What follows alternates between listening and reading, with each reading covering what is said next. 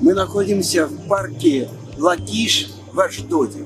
Какое отношение история, фантастическая история, которую я хочу рассказать, имеет к Аждоду?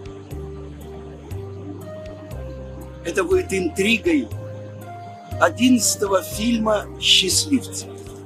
Военнопленный Вальтер Кох. В начале 18 года э, телевидение Германии в ознаменование 75 лет разгрома немецкой армии под Сталинградом делала интервью с выжившими э, офицерами и солдатами германской армии в Сталинграде. Немецкое телевидение показывало хронику э, страшных битв под Сталинградом. И эта битва решила исход всей войны. Э, Гитлер назвал это национальной катастрофой. В перемешку с разбитой немецкой техникой, искореженными танками, показывали толпы и толпы бредущих пленных немецких солдат. И вид их был ужасен. Они надевали на себя одеяло, их часто руки и ноги были обморожены. И тут же на закопченных руинах разрушенных домов сидели советские солдаты. Они ели суп и смотрели на бесконечные толпы пленных немцев. Стоял зимний солнечный день. И в тишине этого ослепительного, морозного, солнечного дня – после грохота ожесточенных боев слышен был только хруст снега под ногами нескончаемого немецкого шествия. А потом на экране появились пожилые люди, которые были участниками э, этого похода. Это были бывшие немецкие офицеры и солдаты. А потом их направили на сборные пункты и отправили в Сибирь, на восток, лагеря для военнопленных. Но если они получили особенные ранения, э, были обожжены морозом, их помещали в лазарет. И вот выступал 96-летний бывший военный Вальтер Кох. За годы проведенные в советском плену, он выучил русский язык и перемешал свою речь э, немецкими и русскими словами. В памятные дни февраля 43 -го года он был раненый, обмороженный и, попав в плен, нуждался в срочном переливании крови. А у него были редкие группы крови с отрицательным резусом и ни у кого не нашлось э, такого вида крови, кроме как у начальника лазарета, капитана советской армии Эсфирь Григорьевны Левиной. У нее нашлась нужная кровь, и она сдала ее, чтобы спасти пленного гитлеровского солдата. Рассказывая об этой женщине, Вальтер сказал, что она свободно говорила по-немецки и относилась к лежащим в лазарете немецким раненым как больным, обычным больным, которым была необходима ее помощь. Она была улыбчива, добра, и несмотря на то, что мы принесли ее народу неимоверные страдания, спасала нам жизнь. Но были среди нас и те, которые не разрешали ей притрагиваться к ним под впечатлением, под воздействием этой самой немецкой гебелевской пропаганды.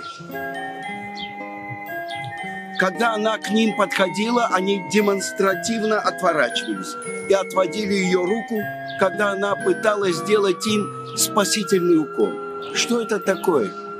Это следствие пропаганды или ложное понимание чувства долга. А может, это в человеке, в его характере. Эти вопросы я задаю себе до сегодняшнего дня, говорил этот 96-летний Вальтер Кох. Приверженцев гитлеровских идей у нас в Германии хватает. Так же, как и в сегодняшней России хватает приверженцев Сталина. Что касается Эсфирь Григорьевны, от нее исходило какое-то особенное очарование. Она могла лечить одной улыбкой. С ней работал пленный немецкий врач. Когда он подходил ко мне от одного его нахмуренного взгляда, от всего этого его лица становилось не по себе. Ей помогали две медсестры, пожилые женщины. И одна из них рассказала мне, что вся семья Эсфирь Григорьевны была расстреляна в Бабьем Яру. Я был потрясен. Я не участвовал в том страшном преступлении, но как солдат гитлеровской армии я считал и себя причастным к тому массовому убийству Киеве, в Бабьем Яру. А она, чтобы меня спасти, пожертвовала, дала свою собственную кровь. Нас уверяли, что русский плен – это пытки, это мученическая смерть. А тут Эсфирь Григорьевна. Когда я поправился, меня перевели в другой лагерь. Я даже не успел с ней попрощаться. А потом вместе с другими военнопленными я в течение долгих лет отстраивал Сталинград и другие советские города, разрушенные войной. Из плена я вернулся в 1954 году в свой родной город Росток. И здесь, на судостроительной верфи, по заказу Советского Союза, начали строить рыболовные и грузовые суда. А принимать приезжали советские моряки – и на верфи нужны были переводчики. И меня взяли на работу.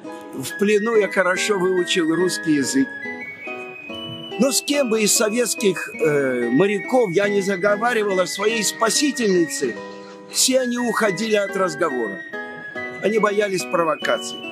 Такие были тогда порядки в Советском Союзе. Я писал письма в разные советские организации, пытался найти ее адрес – чтобы написать ей благодарственное письмо. Но отовсюду я получал уклончивые ответы. Советские власти были против переписки советских людей с иностранцами, даже из социалистической республики Германии.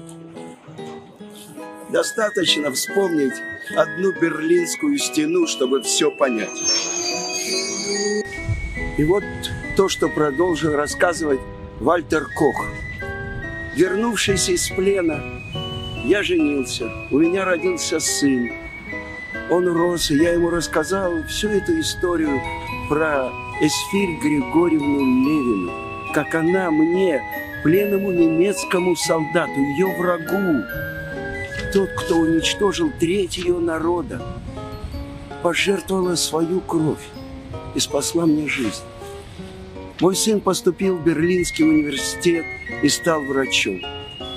Он начал интересоваться историей катастроф.